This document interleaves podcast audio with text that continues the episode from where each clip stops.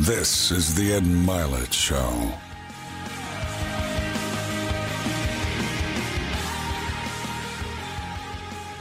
Welcome back to Max Out, everybody.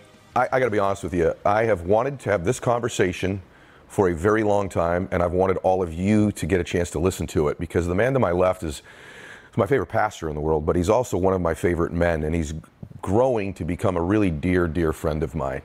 And it's because he's so darn interesting. This is one of the most interesting people you're ever going to listen to. If you're a person of faith, you're going to love today, and if you're not, you're going to enjoy this journey like you can't believe. This man's an author. He's pastor of Mosaic Church, by the way. He's an entrepreneur. He's a fashion designer. Uh, he's a writer. He's he's uh, he's musically inclined. He's a true Renaissance man. I won't call him the Dos Equis man because he's a Christian man, but he is, to me, one of the most interesting men in the world. So, Erwin McManus, welcome to Max Out. Oh, man, it's so good to be here with you. Pretty good intro, yeah, off the cuff. I can live up to the intro, but... live up to it, everybody, trust me. So, I want to talk about faith right out of the gate. All right. I want to get right into it. So, one of the things I admire about you is that you came to your faith, as I understand it, a little bit later than most people in your family. You were sort of an atheist for a decent little part of your upbringing, right? Well, we grew up pretty much irreligious. I'm an immigrant okay. from El Salvador, and so we have a little bit of a Roman Catholic kind of like backdrop, because yep. everyone in Latin America kind of did, yep. and but we never went to Mass, and it wasn't a part of our life. And uh, but my um, my brother was an atheist, and I was more of a mystic. What's a mystic? I, I, I didn't believe in a personal God, but I believed that there was something spiritual, there's something transcendent, there's something more than the material world. Gotcha. I just didn't know what it was. Okay. And then my mom uh, brought a brought a Buddha home when we were young, and so we kind of became Buddhists, and then later she started studying Judaism and and became more informed by Judaism. And uh, by the time I was in sixth grade, I read every mythology book in the library. So I I was always searching, but I just didn't know what I was searching for. But I think I knew why. There was a, a massive void and emptiness inside of me, a, a disconnection from people and the world around me, and I was trying to find some kind of answer to the existence of me. I think everybody is. Yeah, I agree. And I think that there's a ongoing conversation in our souls and our hearts that are constantly trying to understand ourselves and what this life means, where are we going when our physical body doesn't work anymore. And um, and I think that knowing, you have this unbelievable analogy that you use about phantom pain. Oh, yeah. That I think the entire world is about to benefit from. If you've ever wondered, do you wonder, mm-hmm. if you're listening, I think this is a perfect example as to the fact that you are. So explain that. Sure. Well, I was a straight D student first through twelfth grade. Straight D? D, yeah. Okay, that's impressive. I mean, I might have flunked out a few classes too, but I averaged around a D and barely graduated from high school. They just, they graduated me just not to have me back. I didn't go to college right away, just floated around working odd jobs, worked construction, worked as a lumberjack, worked as a carpenter, you know, just did all kinds of things. And, and I begged my way into college, realizing my life had no direction, and found a school that would take me on condition. And then I stepped into a philosophy class, and next thing I knew, I became a philosopher, and then suddenly started making straight A's, and suddenly discovered a part of myself that had been asleep. Uh, and I became what I would call a Socratic. I really was uh, influenced by the Stoics and the teachings of Socrates and Plato and Aristotle. And this kind of began for me a real conscious search for meaning in life. And one of the things I talk about with phantom pain is, is that one of the dynamics of phantom pain is that when a soldier loses an arm or a leg, they, for years, if not for the rest of their life, they have experiences where they think that arm is still there or that leg is still there. They actually feel pain in that leg, even though it's not there. Yeah. And one of the um, elements that has to exist for, pan for phantom pain is that you had to have lost something that once was yours. And what I've come to believe is that ideals, human ideals, are the phantom pain of the soul. Uh, Just the ideas, let's say, of world peace, when people say they want world peace. Where do we get the concept of world peace? Because we've never known a world with peace. Right. When we think about things like justice for all, where do we get this concept that everyone would have justice? We've never known a world except the world of injustice. When we think of ending poverty or ending disease or ending homelessness, where do we get these concepts? These ideals have never been experienced in human history. Right. And so I, I'm convinced that these human ideals are the phantom pain of the soul. They're, they're our souls remembering what humans are supposed to be like. And that, and it's our longing to reclaim who we are. Even like certain words like, um, where you say something's unnatural for a human or something's inhumane.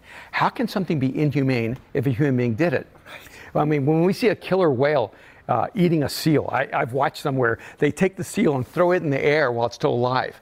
And then it comes down and starts swimming away, and they come up to it and throw it in the air. And they're so delicate with the seal, they don't kill it until the seal is so tired it can't swim away, and then they, they eat it. So they're playing this game with the seal, but the seal doesn't like the game. And but we never say that, that that killer whale's inhuman. We just say it's just natural for the seal. When a tiger chases down a gazelle and, and consumes it while it's fighting for its life, we never say that's inanimal. But when a human being does something, when someone walks in and kills students at an elementary school, or someone randomly shoots eight or ten people in a, in a grocery store, we know that's inhuman, that's inhumane. The reason we have this sense of knowledge is that we somehow know that the way human beings are living their lives is beneath being human. We're the only species that doesn't know how to be the species. That's called therapy. I mean, you know, gazelles are not in therapy. Beavers are not in therapy. Kangaroos are not in therapy. They just know how to be the species. Mm-hmm. Human beings have the highest intention, and we're the only species that can live outside of our intention. Gosh. And, and I think that's like the core of depression. Mm.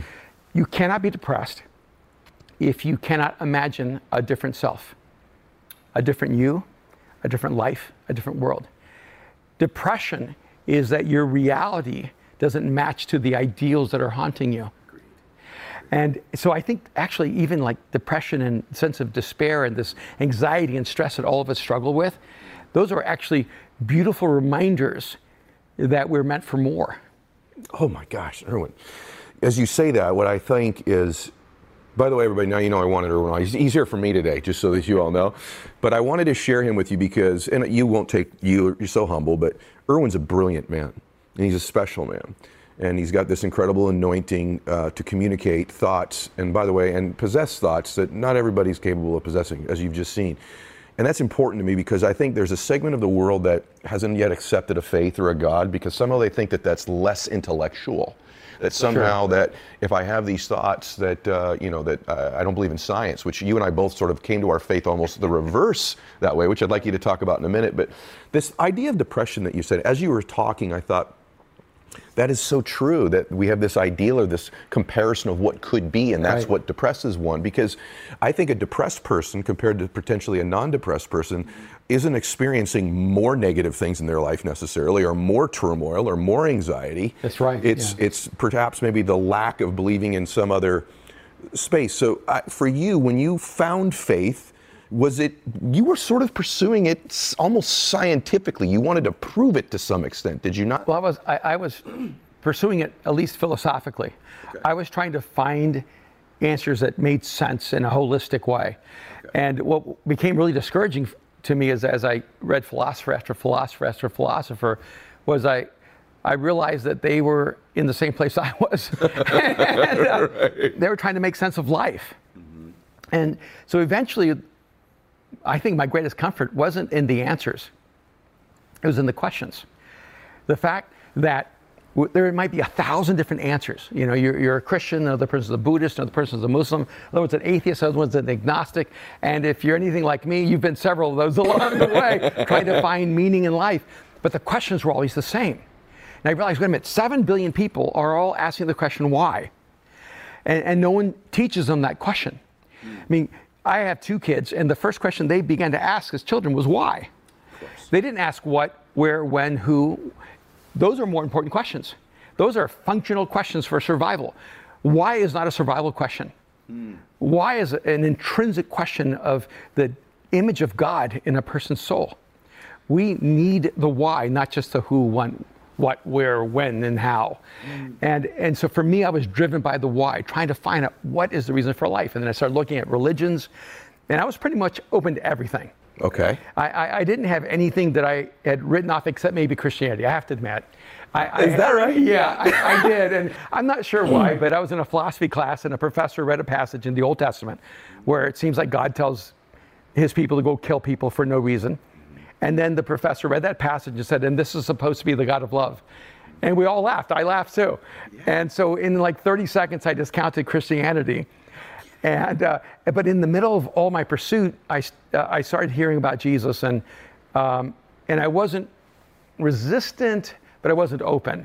Okay. You, you know, it, it, I was I, I became resistant as I got closer to a point of intersection, because I heard this thing about Jesus saying he was the truth. I thought, wait a minute, wait a minute. When you give your life to Jesus, you're not allowed to pursue truth anymore. And so for me, it was a misunderstanding from the other side. And because I didn't want to become a dogmatic, close-minded, yeah. condemning human being, I love pursuing truth. I love the search for the uncertain and the mysterious. And, and so this idea that there was, quote, a truth, and once you have it, you're right for the rest of your life, wasn't appealing to me at all. It was when I finally understood that what Jesus was saying, no, no, no. When he says, I am the truth, he's talking about he's the trustworthy one. And that all truth exists because something can be trusted. Okay. And if there isn't a God who can be trusted, then there really isn't this thing that we would call truth. And, and so I realized the fundamental question for me is, do I believe God can be trusted? And, and so I looked at all these religions and I realized, oh, they all have something in common. They all give us a system of how we can get to God, of how we can attain God's love or his acceptance or his forgiveness or get that ultimate state of consciousness, whatever it may be. But Jesus was the only one that had a different narrative. Everything else said, this is what you need to do to get to God. With Jesus, it was, this is what God did to get to you. And, Whoa, and so I went, okay, you know, I, I have a process of elimination where any God that demands of me things I am incapable of to earn his love is not worthy of my worship or of my belief. But if, when I love someone, when my kids were little, my love for them wasn't contingent on what they did for me. I was the one who loved my children unconditionally. In fact, when my son was like uh, three years old, at the dinner table one night, I hope it's okay if I say this, you know, but he, he said to his mom, you know, I don't love you. And his mom started crying at the dinner table. And, uh, and he, of course he loved his mom. He just learned that that phrase had power. And so we got into bed that night, and, and he said, uh, I said, Aaron, I love you. And he said, well, I don't love you. And I said, well, you know, I said, that's okay. I said, because I have enough love for both of us. And then he paused and he goes, well, Dad, how do I know if I love you? Like, he's a very philosophical, deeply thoughtful person. He goes, how do I know if I love someone? And, uh, and, and I told him, I said, you know, right now in your life, buddy, what's more important is that you know you're fully loved. And, uh, and as you know that you're fully loved, you're going to understand love more and more. And one of the things that I realized about God was, like, if my relationship with God was dependent on how much I love God, I'm in trouble. But my relationship with God is actually dependent on how much God loves me. And Jesus is the singular narrative of the divine that says, no, God did what was necessary to get to you. That through God stepping into human history, taking on flesh and blood, dying on a cross, Uh, being risen from the dead, that that wasn't God waiting on us to get to him. That was God getting to us at any cost. And by the way, if you think the central principle of the universe is love, then of course the ultimate act of love is going to be sacrifice. So it makes perfect sense to me, because God is love, that the ultimate expression of God's love was the sacrifice of Jesus on the cross. So I'm fifty years old, and I feel like I'm a pretty faithful guy. I've been a Christian a long time. I've never heard it said that way in my life. That it, it's a huge impact. It's not how I can get to God, it's what God did to get to me. Yeah. That is uh, profound, and uh, makes me very makes me very emotional. Um, but I think that's why we actually know love more profoundly, not when someone loves us, but when we love that person. And we all we all desperately long to be loved because it validates our worth. But when we love someone unconditionally, it actually makes us more like God. So beautiful. And by the way, any of you that are you're driving in your car right now and you're starting to think thoughts you never thought before, you're thinking them, you know, very simple thing I tell people all the time, for me too, is like, I, I don't think you can love someone more than I love my two children. And to think that the Lord loves me even more than that, even with less conditions than that, is such a beautiful thing to just know in our lives. And one of the things about reading scripture that uh, I'm not great at retaining scripture, and I know that I know that that's probably not something that's positive to admit, but I know, but I do know how scripture makes me feel, and I know the peace that I get when I read it. And um, I heard you say something so interesting about reading God's word, that maybe you're, you're, we read God's word because we want to understand more about God, but you really believe that you started to study the word of God to learn more about you. Is that how, is that correctly said? Uh, very, very much so. I, like, I, I see myself far more as an anthropologist than a theologian. And a part of that for me is I, I, I don't know how to study God. You know, people say, I'm a theologian. That means the study of God. I don't think God's supposed to be studied. I think God's supposed to be known. And I don't study my wife. I love my wife. I come to know my wife. I don't have a knowledge of my wife. I have a knowing of my wife, which is very, very different. And and I think, unfortunately, sometimes we confuse those. And I, I, I'm not interested in uh, gaining more and more information about God. I'm interested in finding intimacy with God. So I began studying the Bible, not to really learn as much about God as much as I wanted to learn about us as humans. Mm-hmm. And it was a part of the way I vi- validated the Bible, because I thought, why do I believe this book? I didn't grow up with this book. Why don't I believe War and Peace? Why, you know, why, you know, why, why isn't Catcher in the Rye my fundamental foundational book? And and so I didn't grow up with this advantage, I guess, that c- Christians have of believing the Bible without questioning. I question everything. and uh, so I thought, okay, first of all, if what the Bible says a, about humanity is accurate, then I can have greater trust in what it says about God. And and if we're created in the image of God, two things can happen. As I understand who God is, I can understand who we are better. But also, as I understand who we are, I can understand who God is better. And so I became an anthropologist, and it just gave me so much insight into humanity and what are the core intrinsic motives that uh, that drive us all. And and I think this is why it's so important. Like when I speak in, in the secular world, I mean, you, yeah. you you posture me today, it's just talking as a pastor, right? And I actually love being in environments where I get to talk not as a pastor, because then people think, oh, all he can do is talk about God. I said, no, see, when you connect to God at a deep level, you can talk about leadership, you can talk about relationships, you can talk about emotional and mental health, you can talk about every arena, because you begin understanding humans better. And and a huge drive for me was, hey, if God's out there, he's fine. I'm the one who's really needing help. You know? Right. And, right. And, and so at Mosaic, we did a survey one Sunday, and I just asked everyone, how many of you are atheists? We had over a thousand people at Mosaic on the property, on the who, property. who said they were atheists. And, uh, and that's just how many people acknowledged they were atheists, right. Not even other people who didn't that day. And I've talked to so many of my friends who are atheists, and I said, why do you come to Mosaic? They said, because your your perspective on life and on us makes more sense to us than ours. And and frankly, my journey to help people to faith isn't to try to argue with someone about God. I'd rather take the time and talk about who you are and help you under, understand what it means to be human. And as that understanding grows and deepens, I know it's going to naturally lead you to God. Like this event that I just spoke at that yeah. you were asking me about, this one hundred million yeah. Um, yeah. mastermind. I told him, I said, look, everyone in this room is on a search to understand themselves. But how can you know who you are when you don't know what you are? And because it, if, if you don't even know what it means to be human, you're never going to understand what it means to be you. And so I spent my whole session with him just talking about what it means to be a human being. And how we've lost our, our sense of humanity. Mm. And if and our search to reclaim our humanity is actually our search to reclaim the image of God in us. I totally believe that. And and speaking, by the way, of business, because this man is an entrepreneur, and uh, you know, one thing that fascinated me, I, I sometimes think maybe if people don't know me very well, or even if they do know me, they'll think, you know, Mo, you're a really confident guy or whatever, right? Which I'm a pretty, I'm pretty good at expressing that without it always necessarily being the truth. Mm-hmm. But where my confidence does come from is a uh, belief that I do have a God that loves me, mm-hmm. and He'd like me to not, He'd like to protect me, and I think He'd like goodwill and, and good favor in my life, and that is a sense of deep confidence for me. And as a businessman, it's been critical to my success before any business meeting I've gone into, to just get the comfort of saying a prayer, to ask the Lord, you know, let the Holy Spirit give me the right words. I give me the give me the the peace that I need to deliver here today, knowing that when I leave, if I do or don't get that deal, God still loves me.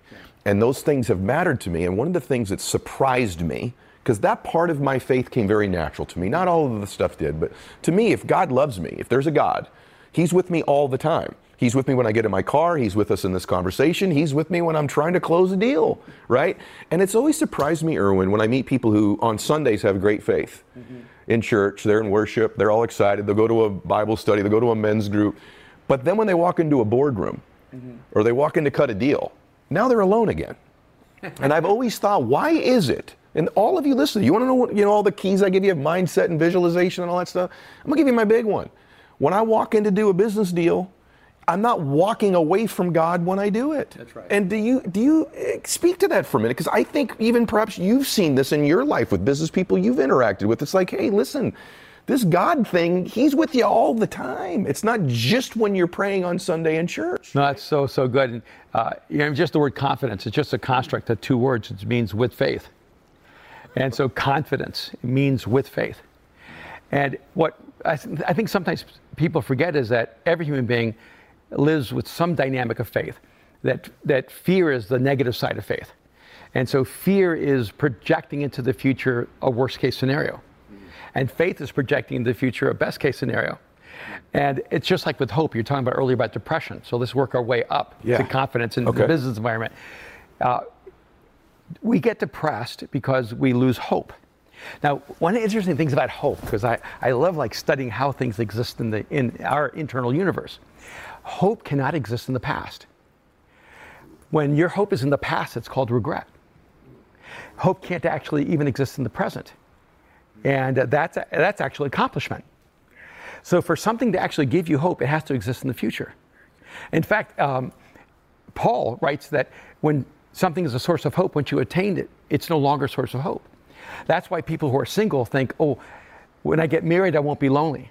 When I get married, I'll finally be happy. When I get married, it's all going to come together. Then you get married. Well, the idea of marriage was a source of hope, but once you're married, it's no longer your source of hope. Now it's, true, it's a reality. Though. Yeah.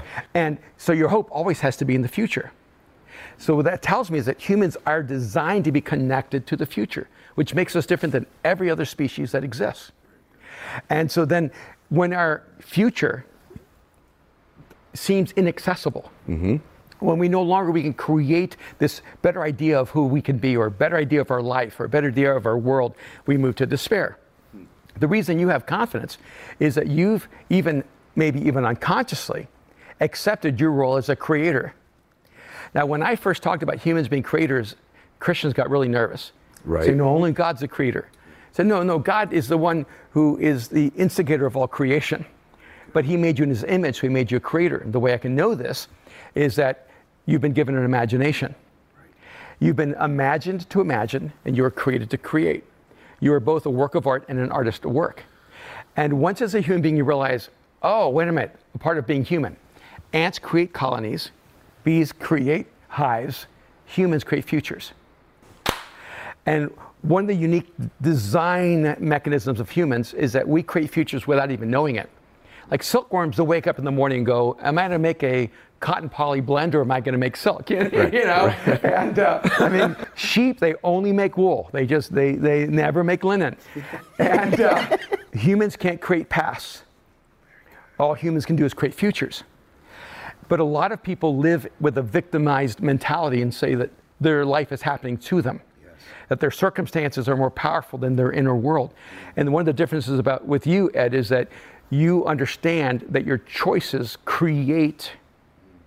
I, I used to have on our wall in our house, the most spiritual activity you will ever engage in is to choose. I would ask people, what's the most spiritual thing you can do? The most spiritual activity you can do is to choose. Yeah, because I go, what's the most spiritual thing you can think of? Oh, to pray. Yeah. Or to read the Bible, or to meditate, or to go to church, go to mass, or or to meditate. And I go, all of those have a precursor. You don't pray until you choose to pray. You don't meditate until you choose to meditate. You don't go to church until you choose to go to church. You don't you don't give generously until you choose to give generously. Every spiritual activity has this one thing in common. You have to choose it. What makes humans different than every other species is the power to choose and in those choices to create. Mm. Our superpower is that we can materialize the invisible. So I, I heard years ago, you ever hear things that you think is in the Bible and you realize it's not in the Bible? Yes. You, yes, you know? Yes. So one of those is that God created everything out of nothing. Mm-hmm. And I thought, oh, okay, that's what makes God different, right? He created everything out of nothing. But that's actually not what the Bible says. It says, the Bible actually says that God created everything that is seen out of that which is unseen. Mm-hmm. Now go, wait a minute, wait a minute. Something that's unseen is different than something that doesn't exist. Because oxygen, the atmosphere is unseen, but it, it exists. exists. And if it didn't exist, we would suffocate. So the, the existence of our lives is the proof of this unseen element. And so our scientists explored for this invisible reality called oxygen because of the effect it has on our, because we can inhale and exhale. And so it was the effect that made us search for the cause. And so then when the Bible says that all that is seen came out of the unseen, I'm going, wait a minute, wait a minute. If God created out of the unseen, what was the unseen? It was the imagination of God.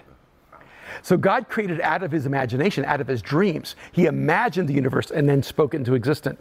He imagined this planet with this perfect environment for life and then spoke it into existence. And I'm going, wow, this is one of the things that translates to us. Yes. We actually imagine and create. We're the only species on this planet that can imagine something that does not exist and then create it. Yes. And that's what makes us unique as a species now. When a human being is not living up to their intention, they're not creating. Oh, gosh, that's good. And, and so then we're now the victim of what others are creating. Mm. See, this is the powerful thing about Ed Milet. All you. right? Okay. You may not, people may not realize this, but we're living inside of someone's imagination. Now, you probably didn't design this house, and it's beautiful, by the way. Thank you. But when you saw it, you thought, oh, I love this house. Yes. And you might even thought, this is the house I imagined. Yes.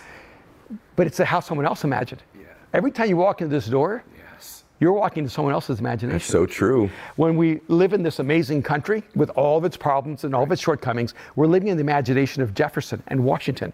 We're living in the imagination of Lincoln. The fact that even while we're working through racial equality and dealing with issues of social injustice, we are still living inside of the imagination of Lincoln ending slavery. Yep.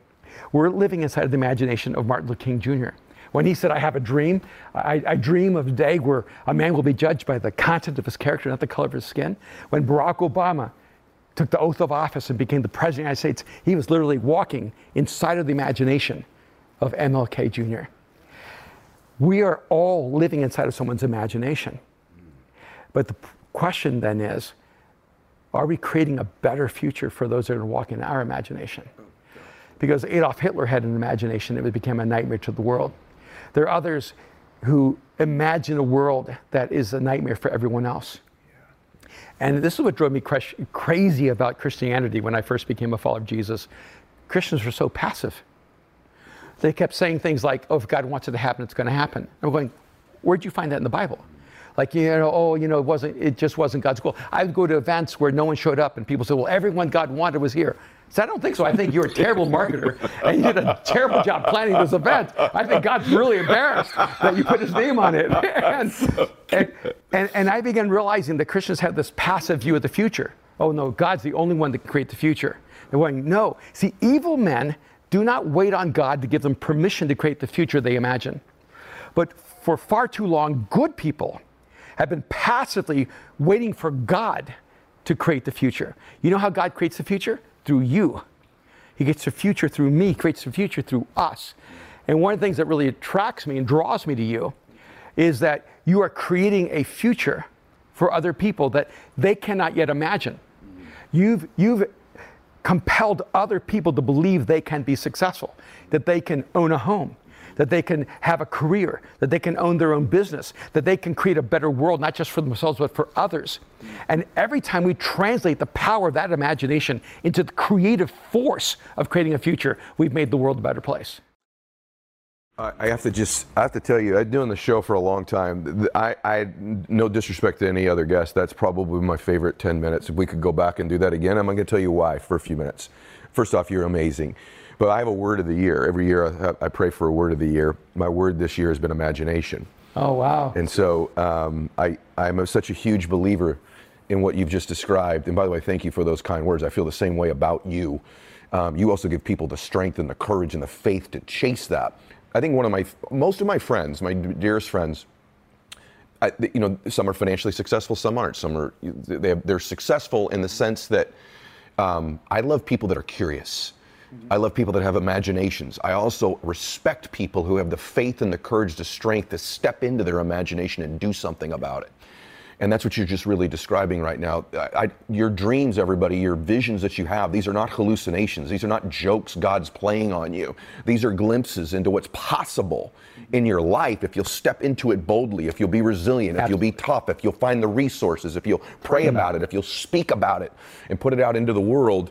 There's blessings coming your way, maybe not necessarily, to your point, uh, it wasn't God's will, or it may not be your time right. every single time, but there's a blessing. And I have to tell you, it's so, do you think that that's why, because a lot of you may not know this about Erwin, but first off, he's written so many amazing books. There's another one that's going to be coming out this fall. What's the one this fall called? It's called The Genius of Jesus. The Genius. What's the premise of that book? I mean, I understand that genius is of Jesus, but no, I, I imagine it's brought something to do with human beings, too. Yeah, I spent forty years studying genius and forty years following Jesus.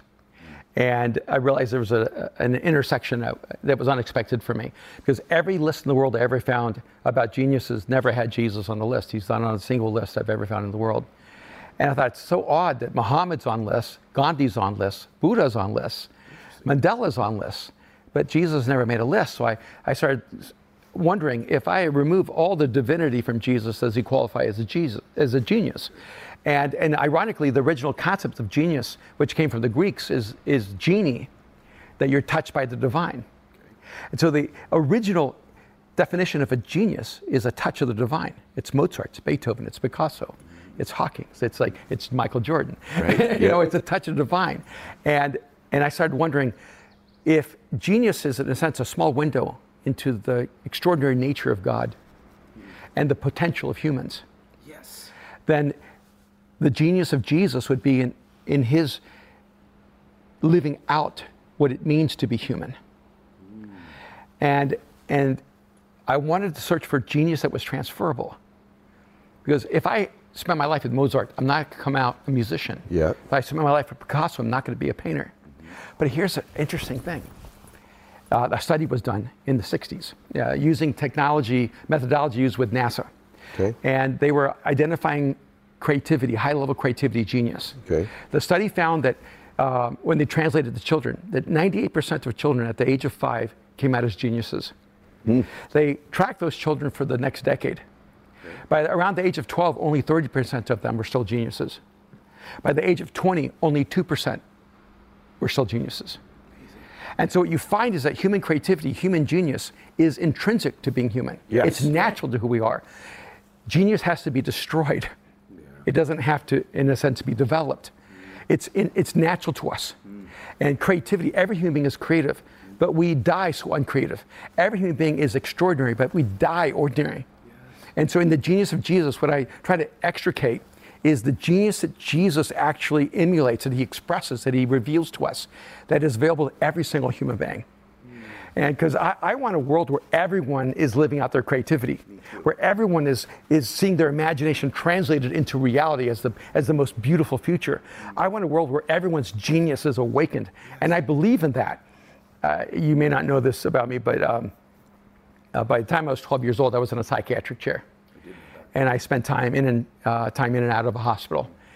And I was told I was retarded. I was, um, I, I, I, if you looked at me at the time of my life, I was so broken and so fragmented, you would think I would never uh, accomplish anything in my life. And I believed that about myself. I believed that I had no talent, no ability, no intelligence. It took twelve years to get the genius out of you and your own belief system. Yeah, and what it was is that I was fighting. Try to hold on to my uniqueness, and uh, and uh, and it was driving me insane. I, I, I was going to a point of madness, even to a point where I, I ran away from home quite a few times. But I actually go, went out to a field, and I convinced myself I was from another planet, and I started screaming in the middle of the night. Uh, that I believed that was like the social experiment to see if our species could could uh, uh, to could live with humans. Yeah. And, and so I was begging them to take me back. I said, it doesn't work, it doesn't work. And I, now I know that was just my desperate sense of aloneness that I think all of us struggle with. No matter how successful we are, no matter how much you know, we have in the world, how much other people emulate our lives, we struggle with the sense of connection. Yes. And, and, and I think some of it, though, is it's not just a, a disconnection from each other, it's a, it's a disconnection from our core selves. And, and I look back now and I laugh because they say in neuroscience that the first twelve years, you teach your brain what to uh, focus on. Yeah. So if you focus on math, you become a mathematician. If you focus on literature, you, you know, you become a prof uh, whatever, English professor. Well, I realized the first twelve years of my life, I was so messed up, I hid in my imagination. And what ended up happening was I realized I'm either going to use my imagination to escape the world, or I'm going to use my imagination to create a new world. And so now that I'm almost sixty-three, I realized, oh, I've just gone back to my initial space as a child. I never gave up on my imagination. Mm. And I understand the power of the imagination to create. And that's what I want to help everyone else rediscover. Do you believe, I believe that everyone is born with that form of genius. There's a unique giftedness that's wired into us. Uh, two or three unique things could be your humor, your beauty, your intellect, your yeah, daughter's this amazing singer. Yeah. You're, you're obviously an incredibly creative person. I'm a client of yours and your clothing brand. I wear your stuff all the time on my Instagram. Every time I get a compliment, so I'm pretty much wearing your clothes, right? You're wearing them today. Um, the way that you write and express yourself. I, I, but, but people think, well, maybe my gift isn't, they, there's these apparent gifts, as you said earlier, Michael Jordan, six foot six, sure, can windmill dunk and shoot, and, but there's these gifts that we don't give ourselves credit for. It could be your discernment, your kindness, your, your, uh, your sensory acuity, your humor, your touch, you know, there's, you're born with them. And I just think, I feel like that imagining what those gifts are and how to use them in the service of other people is the most blissful people that I know. And, and they're across the board. They're school teachers and they're C E Os that are multimillionaires. Yeah. And both of them, what they have in common, if they're happy, if they're successful, A, in my opinion, they know Jesus, and B, they know who they are with their gifts and their imagining. I love your word, different ways to use them to serve other people. You seem to do that all the time. If it's your clothes, it's your, it's your, uh, you know, the, the writings are just unbelievable. Do you, do you ever feel like people feel, hey, you're a pastor, you should stay in this box over oh, here doing that? They've been that. telling me to stay in my box all my life. Have they? Yeah. Seriously. But you know, as a designer, I want to add to that. Yeah. As a designer, what I've come to believe is the most beautiful color is love. Mm. And you know, if a person says, where do I start? Just start loving the people in your life. Because when you start living a life of love, the whole makeup of your life changes. You know, because if all of us are here to create a work of art, and, and a part of what always haunted me was, would I ever create that one work of art that I was born to create? And, and one of the things I think that I've come to grips with in my life is the most important work of art in your life is your life. And that's really your great masterpiece, you, you know? And, but, you know, when I, when I, when I write, when I design, when I create, I'm actually trying to bring something to the world. I, I'm trying to give people the material from which they can create a more beautiful life for themselves. Mm. And there's part of the reason why I, I, I do design clothes. Oh, I got so much hate. And, and I got hate because um, my stuff is actually expensive. I, yes, it is. You know, but, but I feel like Jesus turned water into wine, and it was the best wine in the world. He didn't create some, you know, Shangri-La, you know, midnight special thing you buy over, you know, right, at seven eleven or something like that. He created the best wine in the world. And so when I design clothes, I go, I want, I want aspire to create the best clothes in the world. Mm-hmm. And, uh, you know, I, I want, I want to always measure myself against the best of the best, whether it's Louis Vuitton, mm-hmm, or Michael Jordan, or mm-hmm, whoever it is. And I, I want, uh, I may never be the best, but I'm not going to allow myself to feel like I'm great just because I'm measuring myself against the worst. Well, about that, I want to ask you about that. One of the things I've seen you get passionate about that I'm kind of crazy about too is this settling thing in life. Like,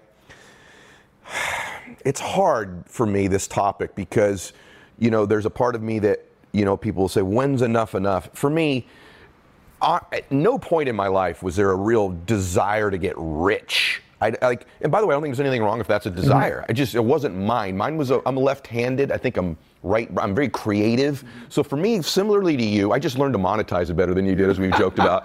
But I'm a creative person. I like expressing myself, creating businesses, creating products, creating thoughts and concepts.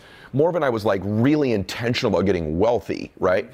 But I don't want to ever settle for the lack of expression of whatever those gifts are. I feel like these gifts are muscles that we can build as well. Absolutely. And I see so many people in life, for whatever excuse they come up with, they just settle. They just go, yeah, this isn't, yeah, okay. And there's this point where that genius does begin to die, even if it, they kindled it later. They're, yeah, they're in their twenties, they were successful, and then, you know, they just kind of called it quits at thirty years old or forty years old or and you, sixty years old. How do you feel about that? Is there some obligation we have, if it's the right term, to not settle in our lives? Absolutely. And one of the, one of the things I would say is that it's not just that you learned how to monetize better. You actually understood your value better. You understood that your contribution actually mattered. And if something matters in the world, it needs to be resourced. Because if it isn't resourced, then it doesn't replicate. Mm. And one of the things that sometimes we forget is that uh, money um, is the best evidence of our value. Mm-hmm. It shows us what we care about in life. Mm. You know, uh, I've spent my life in like this overwhelming haunting that I would settle for too little, that I would never my, live my life with the full intention that God created me to live. And, and some of it is, you know, my own personal dysfunction, mm-hmm. you know, mm-hmm. uh, uh, being told that I would never accomplish anything, uh, being explained by a parent that, hey, I, we always told you you were nothing, hoping that you would rebel so that you would prove us wrong. Not a great strategy. It's it's a terrible parenting strategy, right, right, right. But that was the strategy they had. And I, and I took my son when um, he was fifteen to meet my stepdad, because he wanted to meet my stepdad, Bill McManus. And, and in that one meeting where my son met my, my stepdad, he said to my son, I don't know what your dad's told you, but he was just average.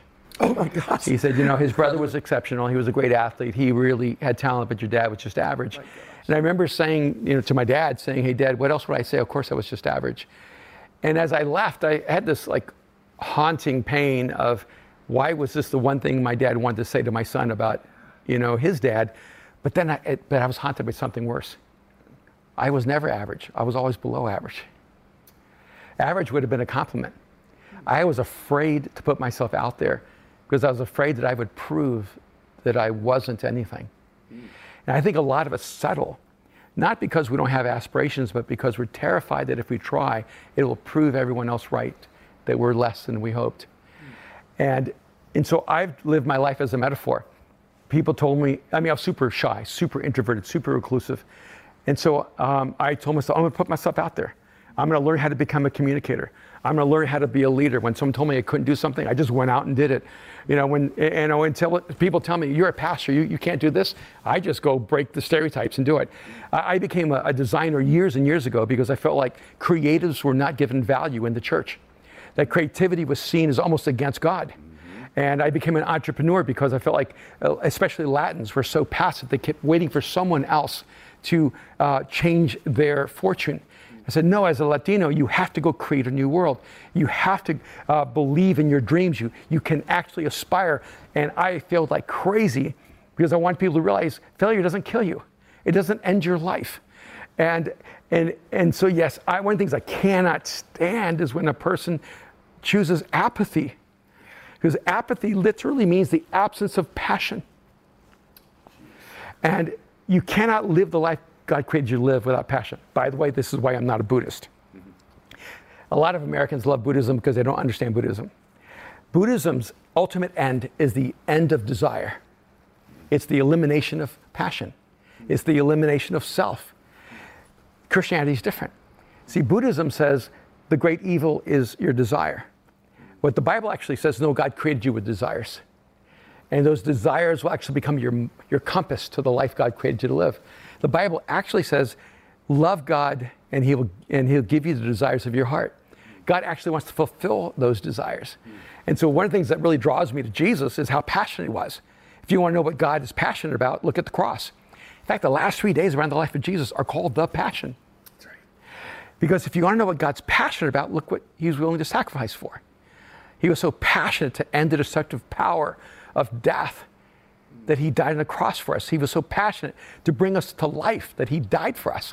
I'm going, oh, God is not a God who's apathetic. He's not trying to move us to the end of desire. God is trying to move us to the most passionate life possible. That's freaking brilliant, Erwin. Now, it's exciting to me. That means I get up in the morning and I get to feel fully alive. So do you think there's a correlation between one's passion level and their willingness to sacrifice then? Absolutely, because you can only know what you're passionate about by what you're willing to sacrifice for. And there's a lot of things I'm interested in, but I'm not passionate about. I'm just not willing to sacrifice for them. I was at a, a TED in Rio de Janeiro and came out of the lobby. There was this whole group talking, and uh, the founder of the uh, Center for Global Consciousness from Hong Kong was speaking. And I somehow got pulled into this conversation. And he said, if we're going to achieve our ultimate humanity, we need the elimination of all thought. And I said, when you say the elimination of all thought, do you mean also the human imagination? He goes, absolutely. We must come to the elimination of all thought. But it's not just that. And I said, well, what else? And he said, if we're going to become the ultimate expression of humanity, we must also eliminate all feeling, all emotion. And I said, when you say all emotion, do you also include love? He said, yes, even the elimination of love. And I looked at him, I said, no, give me love and imagination, and I can change the world. Absolutely, you know? Absolutely. And I think a lot of people are on the wrong spiritual pursuit because they don't understand that the central message of the scriptures of Jesus is that give me love and imagination, and you will change the world. Oh my gosh. See, this is one of these things, you guys, I had Erwin, I think, Erwin will probably end up being on the show about forty-six times, I'm pretty sure, because I knew this would be the, what we would do today. Like, I haven't even gotten into his childhood. You heard a little bit about his dad there. There's all these things, and... Um, just, you know, I just want to, first I want to say one thing. All of you should be following Erwin. Um, you're going to want to get any of his books that are already out. Um, the one that's going to be coming out, you're going to want to get. But I got to tell you guys something. I enter, started the show by saying that I really believe you're unique and special because of your entrepreneur background, because of how creative you are. You're, you're not a, you're a contrarian thinker who, but a man who believes in a very deep faith that he's carried for a long time, but you're still a contrarian thinker. And I love that about you. I, I, I want to get two more questions in, even though we're over on time. Do you, okay, you sure. Good? I, uh, I loved today. For me. Oh. I've got, I got everybody gets to listen I, and to watch. I, I'm just really honored to be on the show with you. Oh, brother. You're gonna, you, I am so excited because there's shares going on all over the world right now. There are people that are watching this and listening to it, especially the ones that are listening to it. But you also, you know, this life is precious and you were sick. You, oh, yeah. you had cancer. I did. And that can make a different impact. Did, when you first got it, were you scared? How did it impact you, your faith, overall? Sure.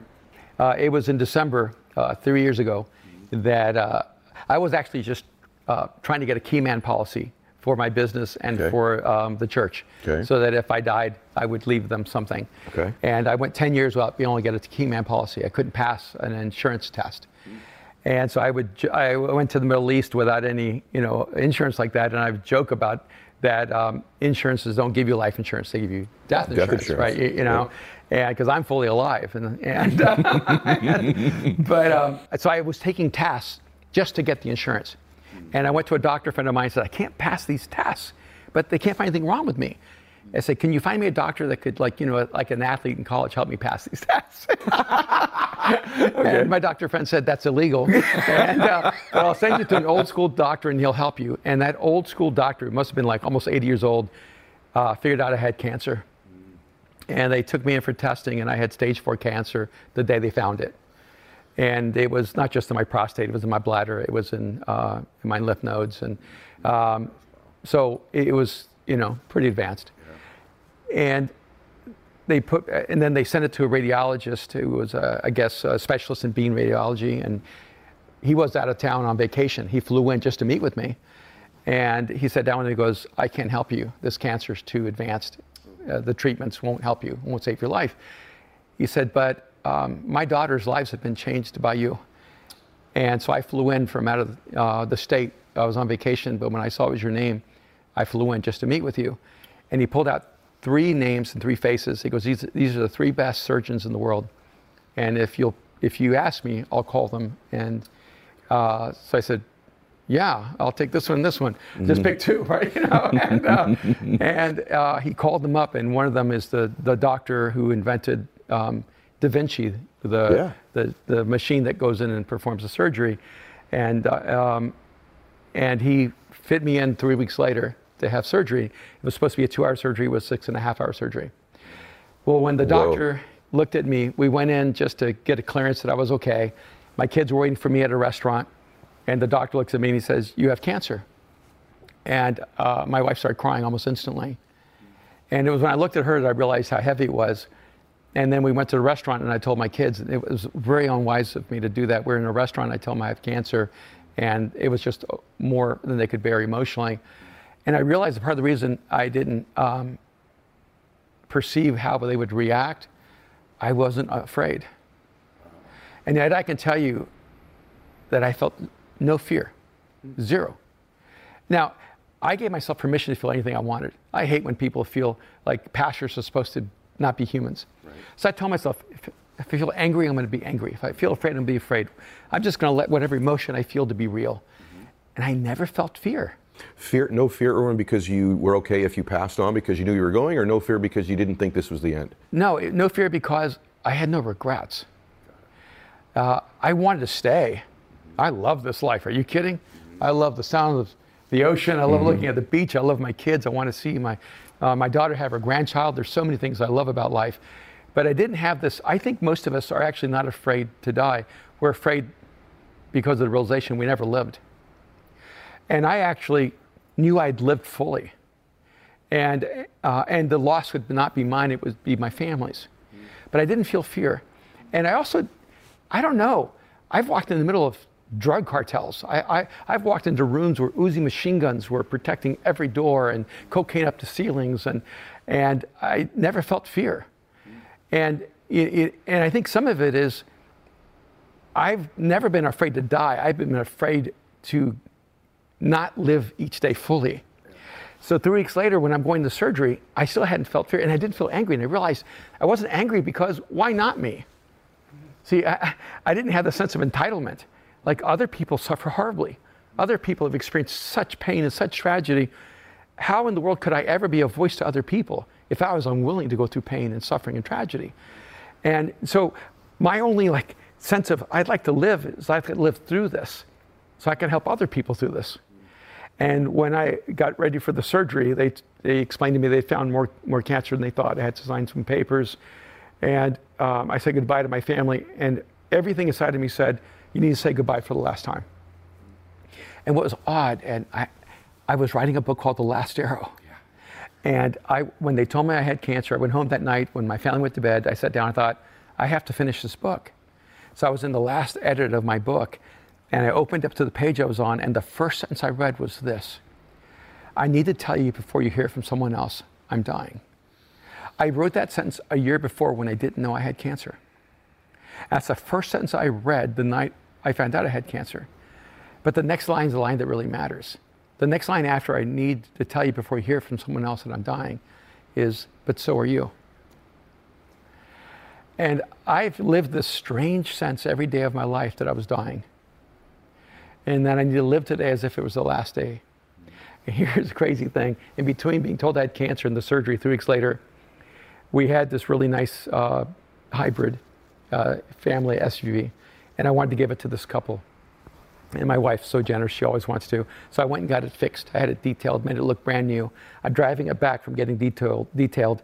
The family is waiting at our house for the car. I'm three blocks from the house. A white truck speeds through a stop sign, hits me head on, totals the S U V, uh, totals that car. They run for their lives, and so it's a hit and run. And I'm feet away, and I, I think to myself, I'm not even going to have time to die for cancer. I'm going to die from, you know, somebody running a red light, killing me. And, and the reality is that we don't know when we're going to die. We don't even know how we're going to die. And, but if we live with this sense of an expiration date, I think we'll live each day more fully. So yes, I had cancer. Oh, and then, and, and for me, it's the most fun part of the story is coming out of it, because, you know, six and a half hours of surgery. And, uh, and then I called my doctor. I had a, I had, um, what's it called? Um, man, I can't even think of the, the, the phrase of that machine that they put into your private parts. Oh, catheter? I had a catheter, yeah. yeah. That was worse than cancer. And they told me I had the catheter for a month. So within a week, I called him and said, get this thing out of me now. Get it out. And I said, what's the fastest anyone's ever recovered from uh, this kind of surgery? And said, well, there's no like world record. And so three weeks later, I snuck out of my house uh, and I rented a basketball court, and I called my guys, and I was playing basketball three weeks after having six and a half hours of surgery. Crazy. And the holes were bleeding. Crazy, but man. my my three-pointer was dropping, yeah, so I knew the, God the, was with me. The thing that we have not been able to cover today that I just want to say is this, because people that know us both, you're a psycho-competitive person. We're, that's uh, another I, conversation I, for another day. Yeah. But this sweet, kind, brilliant pastor will also just cut your whatever he has to cut off to beat you in any sport that he's playing, as long as it's legal. So I got to say one thing, because I knew the I knew that part of you, because we've shared this privately with one another, that you've always had this sense that you're dying, this this yeah. sense about you. And I just want our audience to know that that is one thing that you and I share very much in common. Ever since I was a little boy, Mike and I were talking about before you arrived here today. Mike, who everybody knows is my videographer, has done every one of our shows, and I was sharing that with Mike, mm. that since I was a very little boy, I've been very conscious about my death, and, and that not in the fact that I'm trying to speed it up, or that I'm manifesting it, just in the fact that I do have an expiration date. And I, I, I think it's a beautiful thing to contemplate death. One of the great gifts of my faith is that when you're contemplating faith, you're also contemplating the physical death of your body. And that hyper awareness of that has caused me to be in a little bit bigger hurry and to enjoy and to have perspective and to take time to notice important things in my life, because I'm, I'm a flawed human being. I'm a person, I'm a man, right? And so this notion that I'm not going to be here forever w- causes me to want to be better, causes me to want to do things sooner, uh, causes me to enjoy things that maybe I otherwise wouldn't have perspective on. And so I just want to acknowledge that. That sense of death allows you to experience the eternal value of temporary things. I think you're right. I think you're very much right. Because then you can live so fully present, present in the moment. Present. And it's something that most high achievers struggle with, is presence, is yeah. being in the present moment. I've struggled with that too, but it does give me that gift. You're one hundred percent right. I, I want to ask you one more question. This is such a remarkable conversation today. It's, it's amazing, because forever people have been trying to get you and I together. And then when well, it's I, quite we, a contrast from the one you had last week. It is different from the one that I had last week, that's for sure. Is it... Um, John, John John Edward. John Edward. Correct. And I'm just going to go public and say okay. that you asked me. It was you. And uh, if you should have him, and I said absolutely. You did say absolutely. One thing, you. you know, one of the things drives you crazy about Christians, mm. being afraid to have conversations with people that you disagree with, mm. or or different than, or don't understand, and don't understand. Yeah. yeah. And I just I, I I love the fact that you were you had the courage to do that. Thank you. And so I just want to I want to go public. I wanted you to be public because I didn't say who it was, but it was you, and that, that ought to give you all an idea of how much admiration and respect I've grown to have for you, that I wanted it to be okay with you. It was not only okay, I, I, I applauded it. Thank I thought it took great courage to do that. Thank you, brother. And I enjoyed it very much. So speaking of courage, last question for this show, because mm-hmm. I know there's going to be a bunch more. I want to talk about the last thing is that I'm someone who, I didn't come to this show today thinking I wanted to think about faith or God or anything like that, but now I am a little bit. Two things in there. One, what do you, what would you say is, what does God want to be in my life? Mm. And what would be a first step maybe I could take if this is something that, you know what, that phantom pain has been awoken in me and I'd like to find more answers to it? Well, that's a, that's a very, both deeply spiritual and deeply personal question. You know, because a lot of times when you start talking to people about how to connect to God, it can make them very, very nervous. You know, and I, I think I would start by saying this: no one can drag you to God kicking and screaming. It, you know, it's it's, and I think that's been the mistake of not just religion but even Christianity, of trying to um, force people into a relationship with God. I always told people, I said, look, have you ever been around someone that you liked for a while, but then you really didn't like them anymore? You know, I mean that that's kind of like. That's that's torment. Mm-hmm. You know, the idea that you don't want to know God or don't want to be in God's presence is, I think, a misunderstanding of God. Because if I asked you the question differently, if I said, Ed, would you would you would you want to live forever in an environment where you were unconditionally loved? You'd go, yeah, you know. Or if I said, Ed, would you want to live in a situation where you would always know your value? You know, would you want to live for eternity where you lived free of fear and all the boundaries of your limitation were erased and now you could be fully you? Would you want to experience that? See, I, I think the problem is that God's name has been connected to all the wrong characteristics. And I, I tell people, look, when I use the word God, I'm describing my search for God. When uh, it's it's like me looking for God. When I use the name Jesus, I'm describing God's search for me. And so for a long time, I could only use the word God because it senses I'm, I could only see the back of God's head. But when God turned around, I realized, oh, it's Jesus. And so what I'd say to a person who's kind of open, I said the first thing is just to be open to the possibility that God is for you, and that um, that God is not warring against you. That God is actually fighting for you, and that If you've run away from religion, you haven't run away from God, you're actually running to God. If you run away from hypocrisy and the falsehood of religion, you haven't run away from God, you're actually running to God. Because God isn't there, God is in the other end of that. And when you're running toward love, when you're running toward compassion, when you're running toward meaning, when you're running toward hope, you're actually running toward God. You just may not know it. And so what I would say is that, you know, there's a, there's a universe of words that you need to begin to identify with God.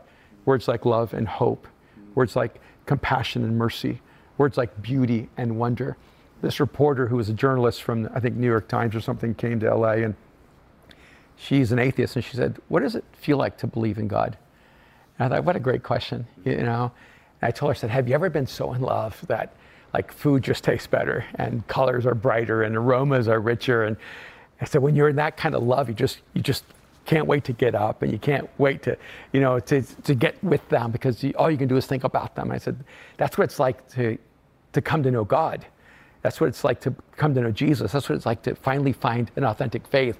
All of a sudden, like the aromas are richer and the colors are brighter, and, and you just you, you, you just feel that your senses are heightened because you're so fully alive. And so first thing is, you just got to believe that God's for you, and that uh, that God can outrun you, because um, when you're running away from God, you're running from love. And you know what, the, when, you know, insanity is to search for love and run from God. And, and so I, I try to talk about like a line of faith, because for me, I didn't get all the answers when I trusted Jesus with my life. Um, I wasn't even sure if, if it was real, to be honest with you. Mm-hmm. You know, I, I just basically said, God, if you're out there, I'm in. And Jesus, if you're real, I, I'm, I'm, I'm here. And so I just prayed a simple prayer. So, you know, at Mosaic, I don't go through a long, elaborate thing. I just say, Here, here's the prayer. Jesus, I give you my life. And I said, all, there's going to be so many conversations after that.